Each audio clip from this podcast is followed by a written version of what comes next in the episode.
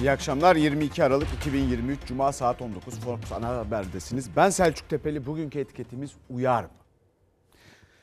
Hemen başlayalım. Yerel mahkeme bu sefer AYM kararına, Anayasa Mahkemesi kararına uyar mı? Bakacağız.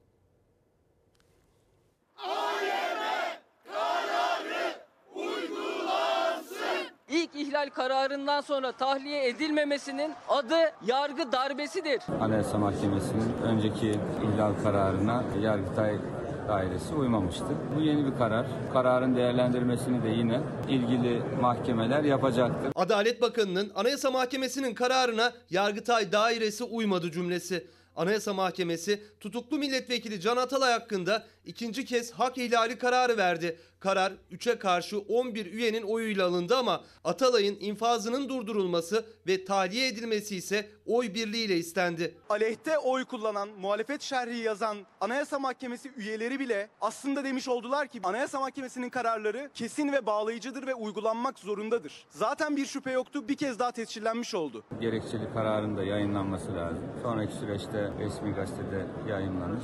Sonraki süreçte yargı süreci içerisinde tüm bunlar değerlendirilecek hususlardır. İstanbul 13. Ağır Ceza Mahkemesi bu konudaki karar merciğinin kendisi olduğunu dikkate alarak bir an önce gereğini yapmalı ve bu kriz derhal çözülmelidir. Anayasada ve mevzuatta dahi kaynağı bulunmayan bir uygulamayla devlet organları arasında çatışmaya yol açacak olan bu krizi daha fazla derinleştirmeyin. İlk ihlal kararına yerel mahkemenin uymayıp topu Yargıtay'a atması, 3. Ceza Dairesi'nin Anayasa Mahkemesi'nin kararına uymayıp üyeler hakkında da suç duyurusunda bulunması. Muhalefette hukukçular da krizi derinleştirmeyin çağrısı yapıyor. Ortada uygulanması zorunlu kesin bir mahkeme kararı var. Seçilmiş bir milletvekilinin bir dakika daha cezaevinde tutulmaması gerekir. Buna engel olan her kamu görevlisi suç işlemektedir.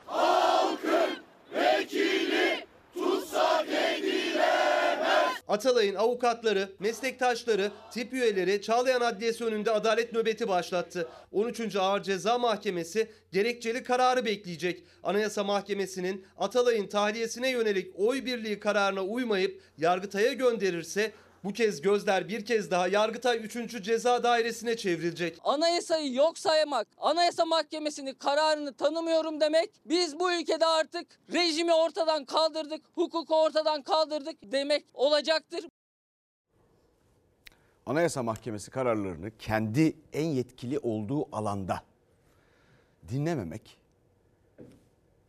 uyar mı? Demokrasiye uyar mı mesela? Adalet arayışına, maaş zammına, atama bekleyenlere, haksızlığa uğrayanlara uyar mı? Uymaz. Şimdi bakalım nasıl olacak, nasıl uydurulacak? Anayasa Mahkemesi kararlarına ve anayasaya e, bu gelişmeler göreceğiz. Ankara'da dikkat çekici bir ziyaret gerçekleşti. İçişleri Bakanı Ali Yerlikaya, Milliyetçi Hareket Partisi Genel Başkan Yardımcısı İzzet Ulvi Yönter'i ziyaret etti.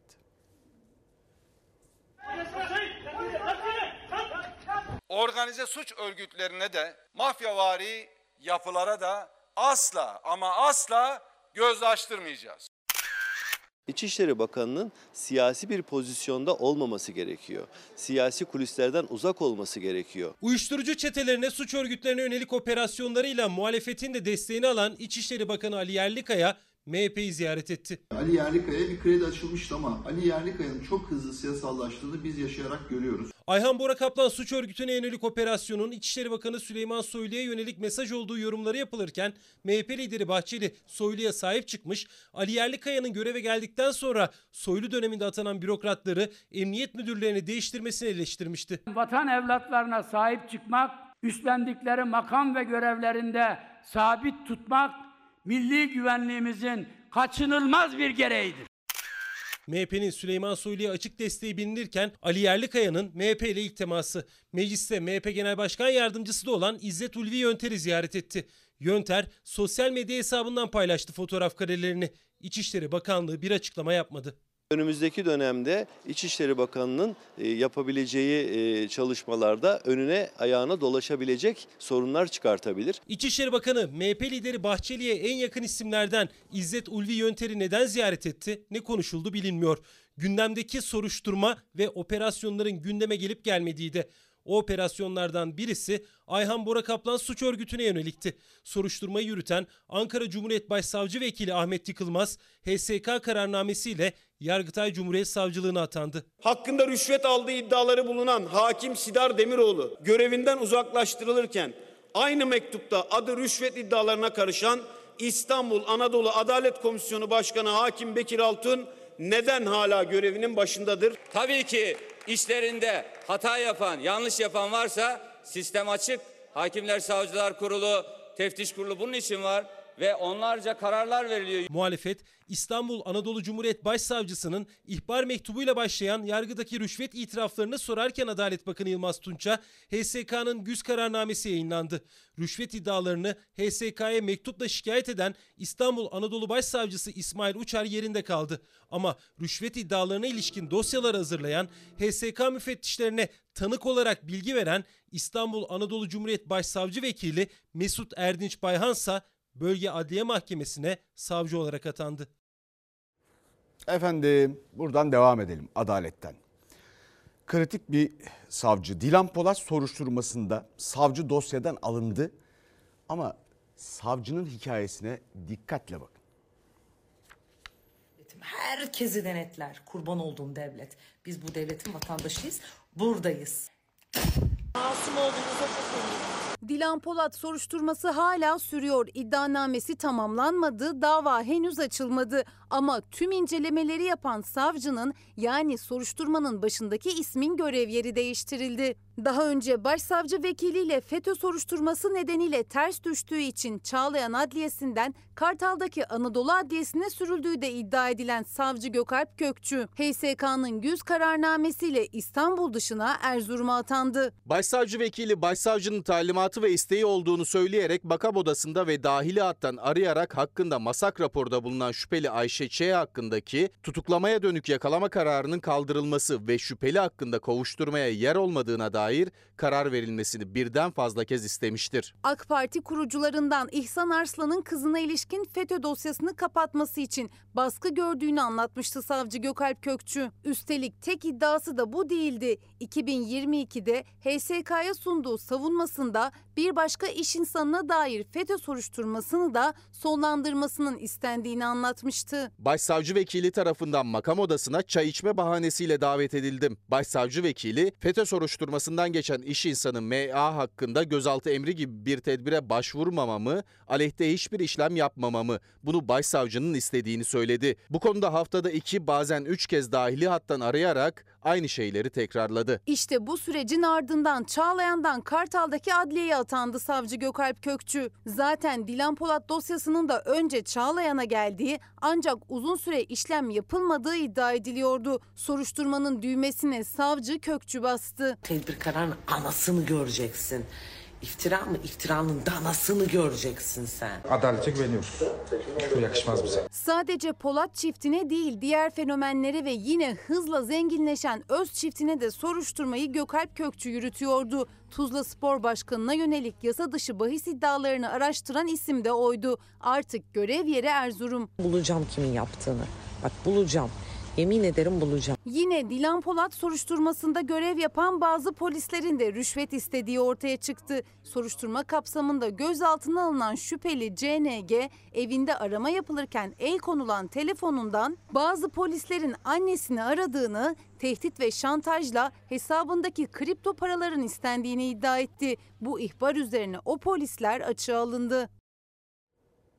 Bir kıymetli izleyicimiz sizden ricam bizim gibi emeklilere yapılacak zammı unutturmayalım lütfen demiş. Biz de unutturmayalım. Şimdi vize rezaletine bakalım. Her parçası ayrı mesele.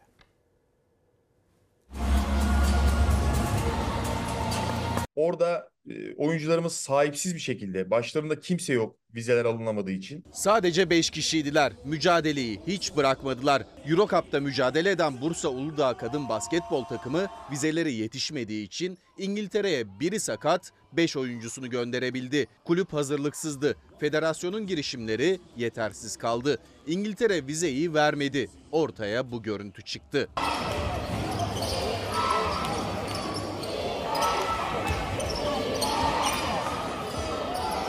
Bursa Uludağ Kadın Basketbol takımı Eurocup'ta İngiltere'den London Lions takımıyla eşleşti. Eşleştikleri tarih 30 Kasım'dı. Takım İtalya'daki maçlarından Türkiye'ye döner dönmez İstanbul'daki İngiltere Başkonsolosluğu'na gitti ama turistik seyahatmiş gibi randevu almaları istendi. Randevu tarihi ise 13 Aralık'a verildi. Türkiye Basketbol Federasyonu yetkililerine bu durumu ilettik. FIBA ile vesaire de görüştüler.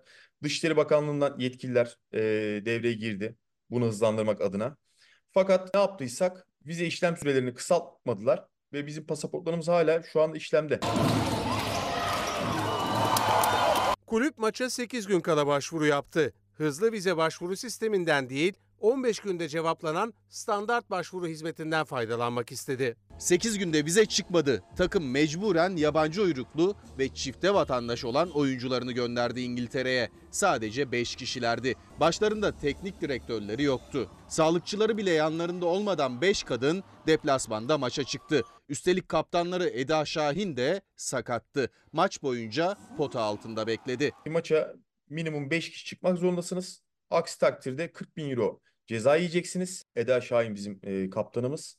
Kendisi aynı zamanda Bulgaristan vatandaşı vizeden muaf. Sakat olmasına rağmen gitti mecburiyetten yani ceza yememek adına. Bursa Uludağ Kadın Basketbol takımı sporcuları ellerinden geleni yaptı ama 122'ye 63 yenildiler. Aslında tek yenildikleri rakip takım değildi. Ülke gerçeklerine, bürokrasiye, uluslararası ilişkilere de yenik düştüler.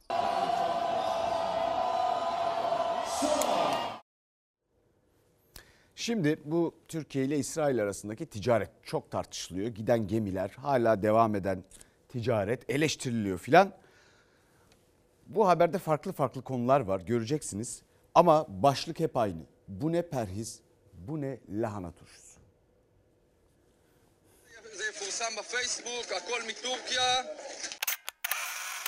Domates ihraç ediyormuş Erdemli'deki bir arkadaş. Bizim parti üyesi hemen arkadaşlar görevden aldılar. Türkiye'den gönderilen ve İsrail ordusuna teslim edilmek üzere orada yeniden kasalanan domateslerin etiketinde Mersin yazıyordu. Domates ihraç eden firmanın sahibi ise Saadet Partisi Erdemli ilçe başkanı Nurbaki Şahin'di. Görüntüler ortaya çıkınca partideki görevinden alındı. Ülkemizden mevcut ticareti devlet şirketleri değil özel şirketler yapmaktadır. Hükümetin ticareti özel sektör yapıyor savunmasına karşı İsrail'le her türlü ticaretin devam ediyor olmasına en çok tepki gösteren partilerin başında Saadet Partisi. Meclis kürsüsünden sık sık ses yükseltiyorlar, iktidara gemileri durdurun diyorlar. Ancak bu görüntüler İsrail'de bir sebze halinden. Kasalardaki domatesler Saadet Partisi Mersin Erdemli ilçe başkanı Nurbaki Şahin'e ait. Saadet Partisi lideri Temel Karamollaoğlu görevden aldık dedi. Cumhurbaşkanına siz de bu işi kökten çözün diye seslendi. Biz buna rıza gösteremeyiz. Onun için Sayın Cumhurbaşkanı lütfen şu ticareti kökten kessin. Görevden alınması beklenen bir başka isimse üst üste terfilerle gündemde. İhtiyaç sahiplerine bağlanması gereken maaşları sahte raporlarla yakınlarına bağladığı iddia ediliyordu Cemil İlbaş'ın. Skandalı ortaya çıkaran memurları tehdit ettiği, hakkındaki rapordan ismini çıkarttırdığı ileri sürülüyordu. Tüm bu iddialara rağmen Erzurum Aile ve Sosyal Hizmetler İl Müdürlüğü'ne terfi ettirilmişti. Hizmet süresi doldu, terfi gibi bir atama daha geldi. Ankara'ya Aile ve Sosyal Hizmetler Bakanlığı emrine görevlendirildi. Hatta az önce bir sipariş müjdesini de aldık. Bir başka skandalsa Kilis'te yaşandı. Yeşilay Derneği'nin eski Kilis Şubesi Başkanı'nın aracında 800 gram uyuşturucu madde ve hassas terazi bulundu. AK Parti Genel Başkan Yardımcısının Şanlıurfa ziyaretindeki konvoyunda yer alan Ahmet Zorlu dönüş yolunda Gaziantep'te kaza yaptı, aracı tamirciye bıraktı. İddiaya göre o araç hakkında jandarmaya uyuşturucu ihbarı yapıldı. Araçtaki uyuşturucu madde ve hassas teraziden haberim yok. Araç kiralıktı. Okullarda öğrencilere bağımlılıkla ilgili seminerler de veren eski Yeşilay Şube Başkanı savunmasında iddiaları reddetti. Ancak tutuklanarak cezaevine gönderildi. Allah Ahmet Zorlu'nun eski Yeşilay Kilis Şube Başkanı'nın açıklamasına inanmak istiyorum. Yaz uyar mı? İnanabilir miyim? Bilmiyorum. Bir kıymetli izleyicimiz bizde sorun kanunlara uymuyor olmamız. Kanunları kendimize uyduruyoruz demiş. Bizde kanunlar yasalar. Yasa demek daha lazım daha doğru. Yazıldığı gibi değil okunduğu gibi. Herkes başka başka okuyor. Uyuyor mu? Uymuyor tabii. Efendim e, yerel seçimler yaklaşıyor biliyorsunuz. Ve adaylar sahada. Barış'ın başkentinden bütün muhalefete, İyi Parti'ye ve İyi Parti'nin üyesi iyi insanlara şunu söylüyorum. Biz Hacı Bektaş'tan Türkiye'deki herkese barış ilan ediyoruz. Akşener'in savaş ilanı çıkışına verdiği yanıt CHP lideri Özgür Özel barış vurgusunu Hacı Bektaş'tan yaptı. Ne arka kapı diplomasisi suçlamalarına değindi ne de Akşener'in Mansur Yavaş ve Ekrem İmamoğlu'na yönelik korkak mesajına. Bizim anlayışımızda muhalefet iktidara karşı yapılır. Muhalefete muhalefet yapmayız. Muhalefet partileriyle tartışmayız. Ve inşallah 11 büyük şehrin üstüne çok daha büyük şehir il, ilçe ve belde belediye başkanlarıyla gerçek belediyecilik hizmetleriyle karşılaştıracağız inşallah. Bir olalım, iri olalım, dil olalım. Önemli bir adreste Özgür Özel genel başkan olarak ilk kez Hacı Bektaş'ta yoğun da bir ilgi var Özgür Özel'e. Özgür Özel ve Ankara Büyükşehir Belediye Başkanı Mansur Yavaş Nevşehir'in Hacı Bektaş ilçesindeydi. AK Parti'nin İstanbul ve Ankara'ya aday arayışı sorusuna da yanıt verdi. Birinin karşısında 15 kişiyi ölçtürdüler. Birinin karşısında 12 kişiyi karşısına koyacak aday bulamıyorlar. Bu üzülünecek bir durum değil. Bu bizim için övünülecek bir durum. Yüreğin yetiyorsa ya adaylığını açıkla ya da adayını açıkla. CHP 126 belediye başkanını daha açıkladı. O listede CHP yönetiminde olmayan 3 büyük şehir var. Konya Büyükşehir Belediye Başkan adayımız Sayın İsmail Sonkaya. Manisa Büyükşehir Belediye Başkan adayımız Sayın Ferdi Zeyrek ve Samsun Büyükşehir Belediye Başkan adayımız Sayın Cevat Öncü. CHP'nin Çanakkale Belediye Başkan adayı eski Genel Başkan Yardımcısı Muharrem Erkek. İzmir adayı kim sorusuysa yanıt bulmadı. İstanbul'da Tarık Balyalı Pendik, Mahir Polatsa Fatih'te CHP'nin belediye başkan adayları. Cumhuriyet Halk Partisi'nin yönetmediği ama çok büyük nüfusa sahip ilçeleri de ayrıca çok önemsiyorum. Umut ederim ki e, çok geçmeden, yıl bitmeden e, hızlıca adaylar belirlenir. Büyükada'da İstanbul Büyükşehir Belediyesi'nin inşa ettiği caminin açılışını yaptı Ekrem İmamoğlu. İstanbul'un tüm ilçe belediye başkan adaylarının bir hafta içinde açıklanması seçim çalışmaları açısından önemli dedi. Bu arada da mecliste sarayın bütçesi tartışıldı.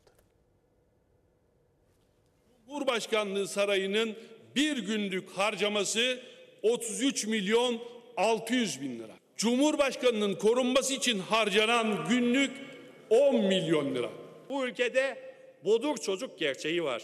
Bir yanda da sarayın besilileri var. Öğrenciye kurtlu yemek, yoksullara taş çorbası, saraydakilere ızgara, ciğer, yürek. Cumhurbaşkanlığı bütçe görüşmeleri, kürsüde muhalefet milletvekilleri, eleştirileri ama Cumhurbaşkanı yardımcısı Cevdet Yılmaz'ın o anlarda genel kurulda olmaması tepki çekti. Burada Cumhurbaşkanı yardımcısı var diyecektim ki o da yok. Bütçe ciddiyetsizliğinin de bir yansımasından başka bir şey değil. Biz ciddi bütçeler yapsak ciddiye alınır, eleştiriler de ciddi dinlenir. Milli Güvenlik Kurulu Genel Sekreterinin asıl görevini yapmak yerine ne işle meşgul olduğunu biliyor musunuz? Cumhurbaşkanı yardımcımız yerinde yok. Cumhurbaşkanı Erdoğan'ın imzasıyla meclise geliyor bütçe ama Cumhurbaşkanı bütçe görüşmelerine katılmıyor. Cevdet Yılmaz dinliyor eleştirileri ama bazılarını genel kurulda olmadığı için duyamadı. Cumhurbaşkanlığına bağlı milyarlarca lira bütçeleri görüşülen kurumların başındaki isimler oturuma hiç katılmadı. Fahrettin Altun Bey'in acaba mecliste bütçesinin görüşülmesinde milletvekillerinin karşısında olmaktan daha önemli ne işi var? İbrahim Kalın neden burada yok da Ebu, Ebu Bekir Çelik var? Ali Erbaş neden burada yok da yardımcısı Kadir Dinç'i göstermiş? Türkiye Büyük Millet Meclisi'nin seçilmiş milletvekillerine atanmışlar tarafından yapılmış bir saygısızlıktır. Türkiye dünyanın ilk 10 ekonomisinden olacaktı. İşsizlik %5'e inecekti. Enflasyon ve faiz düşecekti. Buradan tutan bir hedef var. O da 2023 yılına girmiş olmamız. Onun dışında bir hedef tutmadı. Askeri ücretin de ortalama ücret haline geldiği bir ülkenin Cumhurbaşkanının 15 tane uçağı olur mu? 2024 yılı enflasyon tahmini %36 ama Cumhurbaşkanlığı bütçesinde 2023 yılına göre %85 artış yapıldı. 12 milyar 283 milyon lira. Önümüzdeki yıl sarayın dakikalık harcaması iki asgari ücrete eşit olacak. Sefalet endeksi sıralamasında 10. sıradayız. Bu ülkeyi dünyanın en sefil 10. ülkesi yaptınız.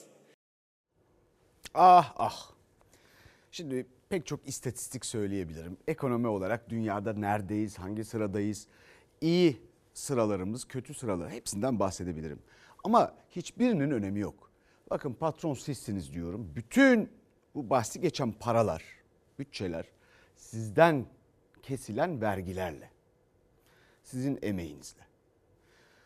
Ama patron sizseniz gelip bu bütçeler konuşulurken orada kimse bulunmayıp sizin vekillerinizin önünde sorulara cevap vermeyip bu şekilde çalışamazlar. Bu nasıl bir gayri ciddilik ya? İnanılır gibi değil. Ah, tabii bu arada uyguladıkları ekonomi politikaları, modeller ne yaptı bizi, ne yapıyor Türkiye'yi, bizim ekonomiyi zengin, daha zengin, fakir, daha fakir. Kur korumalı faiz. Var mı faizde paranız? Var. Bir şeyleri korumak lazım. Mecbur kalıyoruz. %8,5'tu seçim günü faiz oranı bugün %42,5'a çıktı. Dünya üzerinde şu ana kadar bu yıl içerisinde aynı hızda faiz arttıran bir başka ülke yok. Merkez Bankası yılın son kararıyla faizi %42,5'a yükseltti. Dövizin ateşi daha da yükseldi. Dolar 29 lira 41 kuruşla, Euro 32 lira 37 kuruşla yeni rekorunu kırdı. Türk lirası ya da döviz birikimi olan parasını katlarken geçinemeyenin yüksek faiz nedeniyle borcu artıyor. Var mı faizde paranız? Yani biraz. %60 faiz bile ne verse yine o şey yaka- enflasyonu yakalamayacağını düşünüyorum. Ama siz yine de faizde tutuyorsunuz. Ya yok ben sadece o kadar bir ev alacak kadar param olmadığı için sadece geçici olarak koyuyoruz. Kredi borcum var, işte kredi kartı borcum var. Bunları işte zaman zaman ödeyebiliyorum, zaman zaman geç ödeyebiliyor. Demek ki bu tip yüksek faiz dönemlerinde nakdi olan avantajlı, borcu olan ise dezavantajlı. 1 milyon TL'yi bankaya yatırdığınızda yıllık %47'ye varan faiz oranlarıyla istifade edebiliyorsunuz. Ayda yaklaşık 40 bin lira bir para kazanabiliyorsunuz. Hiç kolunu kıpırdatmadan elindeki 1 milyon lirayı bankaya yatıran kişinin cebine girecek para %47'yi bulan faizle aylık neredeyse 40 bin lira. Yani asgari ücretin 3,5 katı kadar geliri 1 milyon TL'si olan bankaya yatırarak ayda elde edebiliyor. Siz faize mi yatırıyorsunuz? Evet. Ne kadar kar? Mesela 1 milyon TL'ye yaklaşık 45 bin lira bir para alabiliyorsun. Faizden gelen parayla arsa satın alıyoruz. 1 milyon TL'si olan insanlardan belki 50 kat daha fazla borcu olan insan var. 50 bin TL borcu olan bu şekilde bir ihtiyaç kredisi kullanan kişi ayda 1345 ila 2745 TL arasında faiz ödüyor. Bir de üzerine 4166 TL kadar da ana para ödüyor. Yani 50 bin TL kredi çeken kişi her ay asgari ücretin en az yarısı kadar bankaya ödeme yapmak durumunda kalıyor. Parası olanın parası durduğu yerde büyüyor. Borcu olanın da elbette ki borcu katlanıyor. Hani bir söz vardır ya para parayı çekiyor. O sözün devamını da biz getirelim. Parası olmayanı da borç içine çekiyor. Ve bu zamanda da o borcun içinden çıkmak neredeyse imkansız hale geliyor. Gecikme faizleri oluyor maalesef. e, borç yükseliyor. Sorması ne kadar toplam borcunuz? 50-60 civarına yakın yani. Ne kadar zamandır açık bu borç? 4 senedir bu borcun içindeyim. Banka burada aracı sadece. Aslında ihtiyacı olandan alıyor, ihtiyacı olmayana dağıtıyor. Robin Hood'un yaptığının tam tersinin yapıldığı dönemlerde yüksek faiz görüyoruz zaten. Evet bankalar ne için var ki? İhtiyacı olandan alacak olmayana verecek tabii. E, uyar mı? Bir kıymetli izleyicimiz demiş ki ya uysa da öyle uymasa da. Şimdi ekonominin halini zaten siz yakından izliyorsunuz. Görüyorsunuz yani neler olup bittiğini. Biraz önceki haberde bir kıymetli vatandaşımız ne diyordu? Faizden gelen para, faize yatırıyoruz. Faizden gelen parayla arsa alıyoruz. Alınıyor mu ya öyle? Faizden gelen parayla. Nasıl bir para acaba? Ha, bu arada tabii Çalışma Bakanı bütün bunların içinde bir asgari ücret tespit edilecek ve açıklanacak. Onun dışında her şeyi açıkladı. Asgari ücreti açıklamadı. 2002 yılından bu yana asgari ücretin artışıyla övündü. E o yüzden dünya bakana güzel.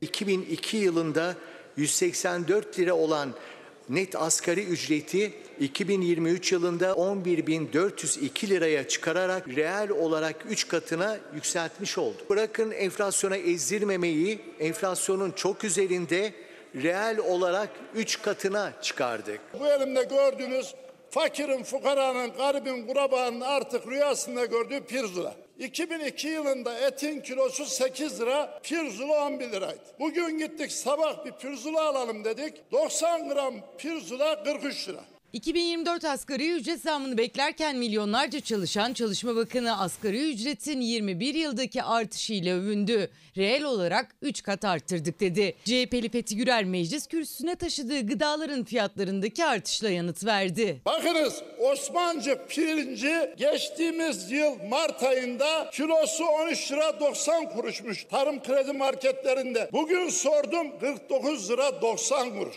En önemli önceliklerimizden biri çalışanlarımızı enflasyona ezdirmemektir. Sayın Bakan da bizim aklımızla dalga geçmesin, bizimle alay etmesin, sokağa çıksın. Önce Hazine ve Maliye Bakanı ardından Çalışma Bakanı bir gün arayla mecliste çalışanı, emekliyi, memuru enflasyona ezdirmedik cümlelerini kurdu. 2023 yılında en düşük memur maaşındaki artış oranı %142. Ben şu anda 24 bin lira alıyorum. 32 yıllık memurum. 2002 yılından önce de memurdum. Ben maaşıma 17 tane çeyrek altın alıyordum. Şu anda 6 tane çeyrek alamıyorsun. Çalışma Bakanı'nın açıklamasına göre enflasyon farkıyla %50 zam alacak olan en düşük memur maaşı 33 bin liraya çıkacak. Birleşik Kamu İş Konfederasyonu meydandan ses yükseltti bakana. Şimdi hale baktım. En ucuz şeyler etin kilosu 500 küsür lira. El boş gelmişsiniz ama. Aramadım. Para yok. BDDK yöneticilerinin yaşam maliyeti var da 7500 lira alan emeklinin yaşam maliyeti yok mu? Yeni yılda bütçe doğrultusunda emekli maaşlarının iyileştirilmesine yönelik çalışmalarımızı da sürdüreceğiz. TÜİK verilerine göre 10 milyon 403 bin emekli yaşlı sosyal koruma yardımı alıyor. Dul ve yetim aylığı ile geçinen 4 milyon 53 bin kişinin de sosyal koruma yardımı aldığını TÜİK açıkladı. Çalışma Bakanı ise bütçe el verdiği ölçüde emekli maaşlarını iyileştireceğiz açıklaması yaptı. Emeklerimiz çok memnun. Dört dörtlük geçiniyorlar. Nereye geçiniyoruz? Elimiz boş gidiyoruz. Gelsin de bir geçirsin 7500 lirayla. Dinliyorsunuz her şey herkes her şeyin farkında. Ama ben haberdeki milletvekilinin bir ara o pirzolayı yiyeceğini sandım. Oraya takıldım. Bir kıymetli izleyicimiz Selçuk Bey patron sizsiniz diyorsunuz ama insanımız patron olmak istemiyor. Halinden memnun herhalde demiş. Bilmiyorum yani bu eleştiriler öz eleştiri bu tabii. Uyar mı? Okumaya devam edeceğiz böyle. Ha, bu arada kıdem tazminatı kuşa döndü. Emeklilik maaşı bir işe yaramıyor ki tazminat yarasın. Eskiden e, emekli olunca ev araba alınabiliyordu ama şimdi maalesef yaşamak hayal oldu, yaşamak. Yıllarca çalışmanın karşılığı kıdem tazminatı artık hayal bile kurdurmuyor. Çünkü kıdem tazminatı sınıra takılıyor. O sınır da yıldan yıla eriyor. Artık para etmiyor. Bu sene kıdem tazminatı tavanı 23.489 liraydı. Aralık ayının enflasyonuyla 2024'ün tavanı netleşecek.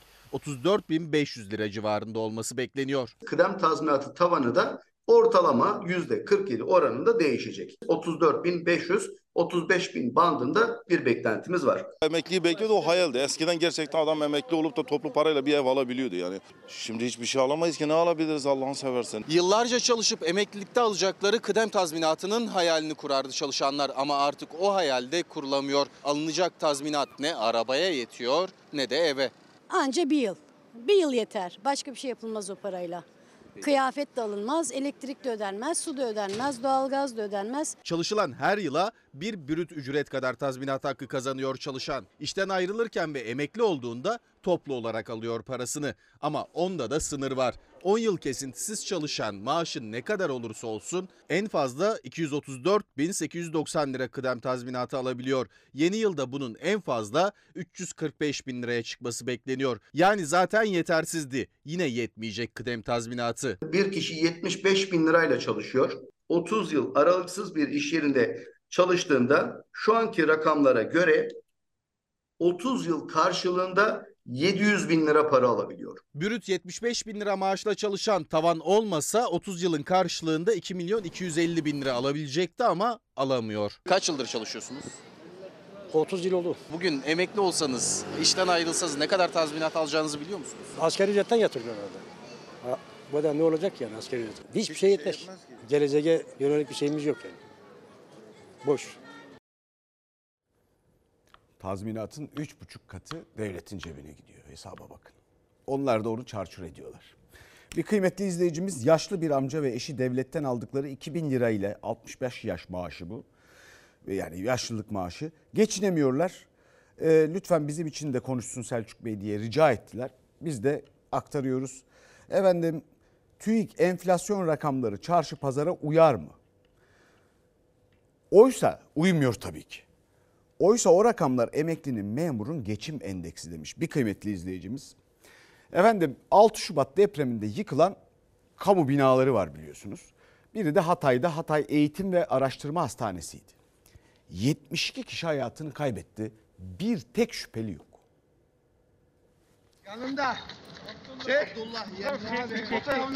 Çek. Çek. Tamam. Çektin mi? 2019'dan beri Hatay ilinin başındaki sağlık müdürü o hastaneyi o şekilde yapanlar, kabul edenler hakkında depreme dayanıksız raporu olduğu halde önlem almayanlar hakkında genel anlamda bir suç duyurusunda bulunduk. 9 ay geçmesine rağmen o günden bugüne kadar hiçbir işlem yapılmadı. Bir soruşturma var ama ortada maalesef şüpheli yok. 6 Şubat depreminde Hatay Eğitim ve Araştırma Hastanesi'nin yıkılmasıyla 72 kişi hayatını kaybetti. Depremin üzerinden 10 ay geçti. Ne hastane başhekimi ne dönemin il sağlık müdürüyle ilgili işlem yapıldı. Dosyada tek şüpheli yok. Bir tek kişi ifadeye çağrılmadı. Haykırıyoruz. Yani savcıya biz bu durumu da izah ediyoruz. Fakat maalesef işlem yapılmıyor. Hatay Devlet Hastanesi'nde hayatını kaybedenlerden biriydi hemşire Asiye Gül. Aynı hastanede çalışan eşi günler sonra enkaza gelen Hatay İl Sağlık Müdürü Mustafa Anbolat'a sarılarak tepkisini göstermişti. Sağlık Bakanlığı'nın depremden bir yıl önce Hatay İl Sağlık Müdürlüğü'ne gönderdiği yazı hastanenin depreme dayanıksız olduğunun kanıtı. Deprem tahkik raporlarında bütün blokların yetersiz çıktığı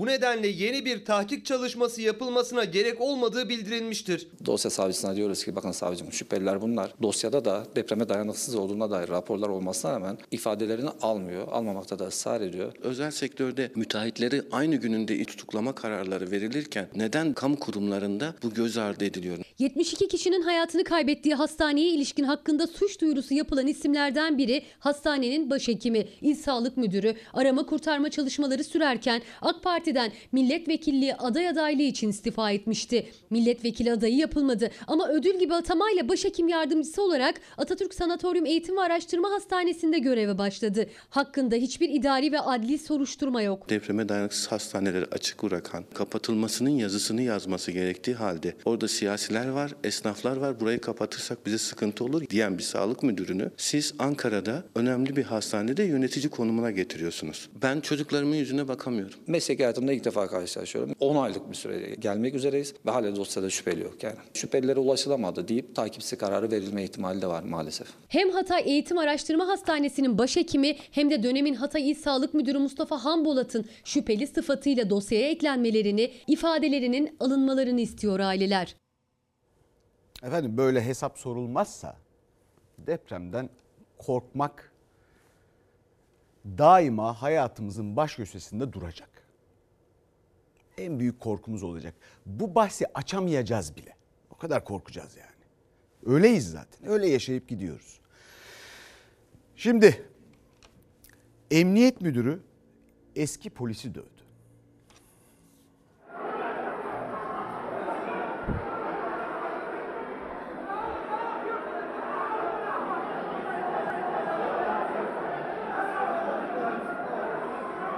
Yumruklu tekmeli saldırıda bulundu bana. Müdürüm dükkanı terk eder misiniz dedim. Hiçbir surette dükkanımızı terk etmedi. Dükkan basıp tekmeli yumruklu saldırıda bulunan İstanbul Avcılar İlçe Emniyet Müdürü. Saldırdıysa bir dönem birlikte çalıştığı eski polis.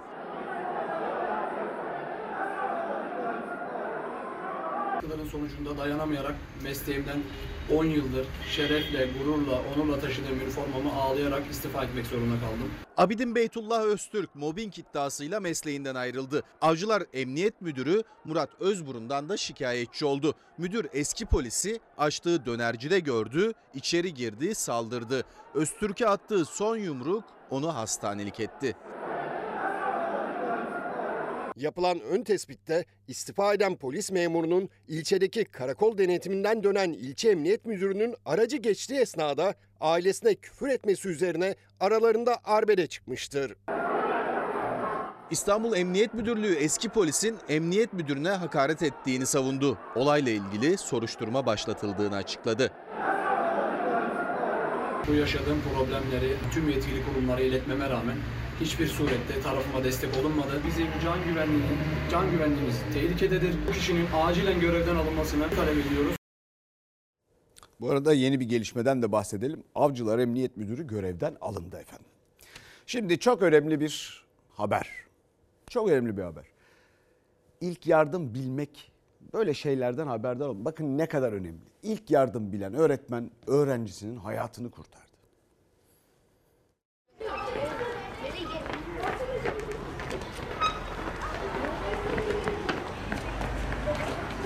Solunumu kontrol ettim ve nefes almadığını fark ettim.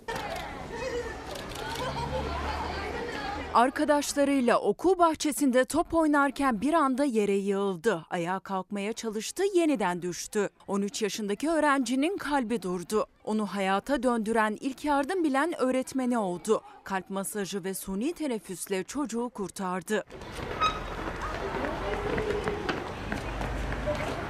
Amasya'daki okulda 13 yaşındaki Çetin Çelebi arkadaşlarıyla oynarken bir anda yavaşladı, yere yığıldı. Arkadaşları yardımcı olmaya çalıştı ama küçük çocuk ikinci kez kalkamadı. Öğretmenlere haber verdiler. Zamanla yarış başladı.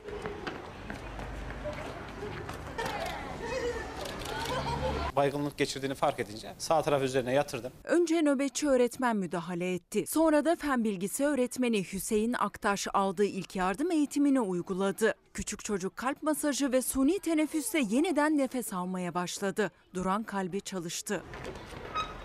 Kalp masajı yaptıktan sonra o nefes refleksinin tekrardan geldiğindeki o içimdeki hissiyatı anlatmam mümkün değil. Öğrencinin hastanede tedavisi sürüyor. İlk görüşmesini de onu kurtaran öğretmenleriyle yaptı. Hepimiz seni çok seviyoruz Çetin.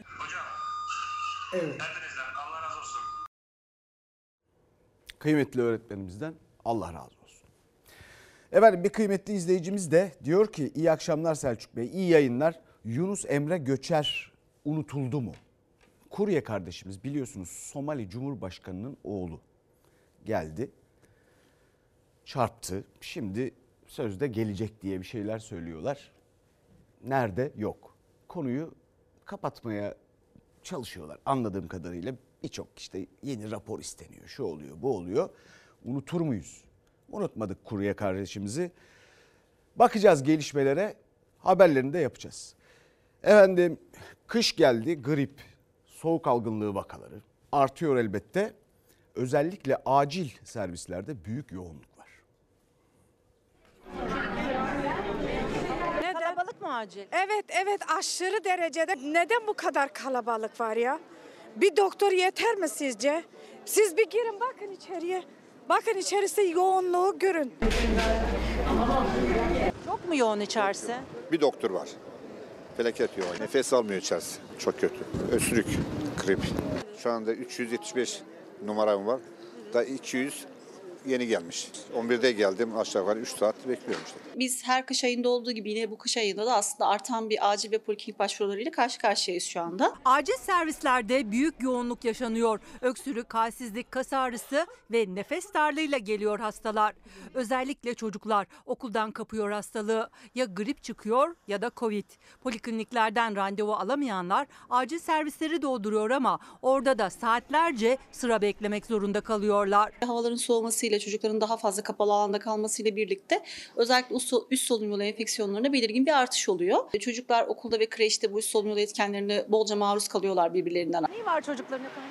Şey boğazları ağrıyordu. Onun için geldik. Burun tıkanması falan vardı. Soğuk algınlığı mı? Kreşe başladığımızdan beri zaten sürekli hastayız. Sürekli böyle bir hastalık haline bir hafta okula gidiyoruz, bir hafta evdeyiz. Büyük bir ihtimal hasta çocuklar okula geldiği için onlardan geçiyor. Pandemi döneminde maskeler korumuş, grip vakalarına neredeyse hiç rastlanmamıştı. Pandemi bitti, kapalı ve kalabalık ortamlarla birlikte grip vakaları da arttı. Hastanelerin, poliklinikleri ama özellikle de acil servisleri çok dolu. Ne oldu belli değil ki grip, her tarafımız dökülüyor. Değişik bir şey yani. Hanım rahatsız işte. Her tarafı dökülüyor. Öksürük, hapşırık, ondan sonra kemik ağrısı. Nereye getirdiniz? Acile. Son bir haftada acillere başvuru iki katına çıktı. Hastaların %80'i gribal enfeksiyonlar yüzünden başvuruyor. Astımım, e, bronşitim var aslında. Benim yani boğazlarım, yani genzim falan çok yanıyor. Benim oğlum hastalandı. Ee, 10 gündür işte. iki defa hastaneye götürdüm. Daha henüz şey olmadı. Geçen hafta annem grip oldu. Sabah babamın ateşi vardı getirdik. Zaten başka hastalıkları da var. Şu an müşahedede bekliyoruz. Koronavirüsün yeni varyantında da artış var. Uzmanlar özellikle kronik hastalığı olanların daha dikkatli olmasını ve maske takılmasını öneriyor. Kendinizi e, maskeyle mi nasıl koruyorsunuz? Çok kalabalık içerisi. Öyle taktım yoksa takmıyordum. Ama mecburen takıyoruz. Şimdi bakıyorsun ki herkes öksürüyor, hapşırıyor bilmem ne. İçeride takıyorsunuz. Aynen. Efendim aciller dolu. Geçmiş olsun. Güzellik merkezleri de dolu. Ne için? Yeni yıla yeni cilt. Kitap cildi değil ama.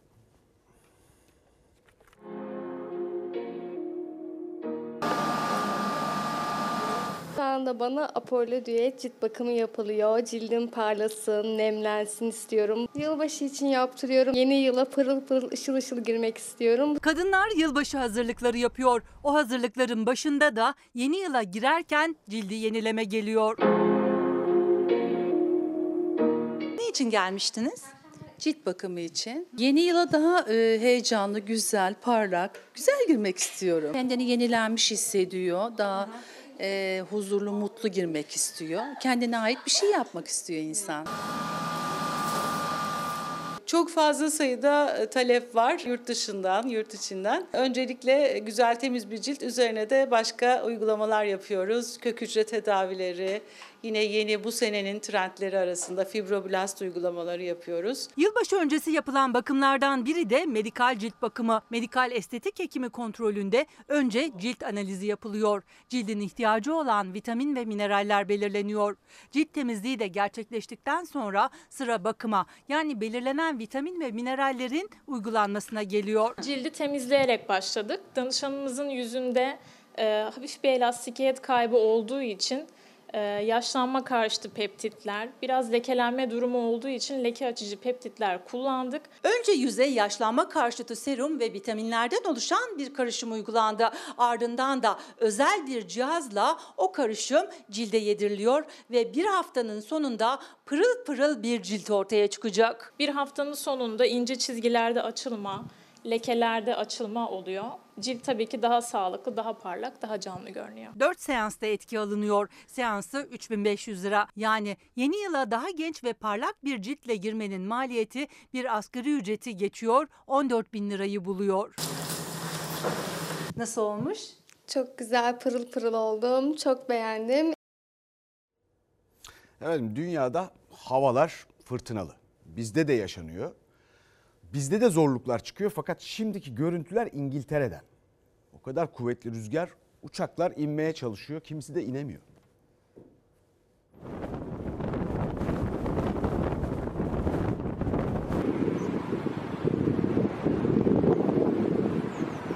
Şiddetli fırtına havalimanına inmeye çalışan uçakları beşik gibi salladı. Yolcular korku dolu anlar yaşadı.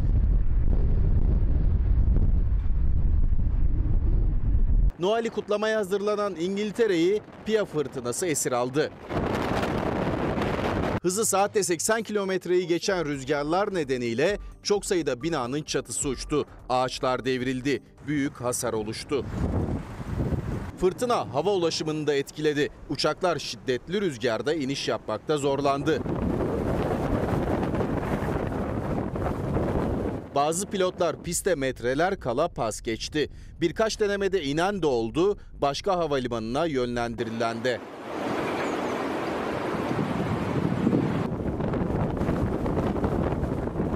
Çok sayıda uçuş iptal edilirken kara ulaşımı da aksadı. Tren seferleri durdu. Noel tatiline gitmek isteyenler gar ve havalimanlarında mahsur kaldı. Pia fırtınası Hollanda ve Belçika'yı da vurdu. Belçika'da 20 metrelik Noel ağacı devrildi. Bir kişi hayatını kaybetti, iki kişi yaralandı. Efendim bu akşam orta sayfa akşamı biliyorsunuz. Saat 23.40'da aman kaçırmayın orta sayfayı. Şimdi bir ara sonra bir dakika bölümünde buradayız. Bir emekli izleyicimizden nefis bir mesaj. Biz gözü tok emeklileriz. Cumhurbaşkanlığı bütçesine yapılan %85 zam bize uyar. Bu akşam biliyorsunuz orta sayfa akşamı saat 23.40'da hafta sonu Gülbin Tosun'a başarılar. İyi akşamlar. toprağına Bin can feda bir tek dostuma Her köşesi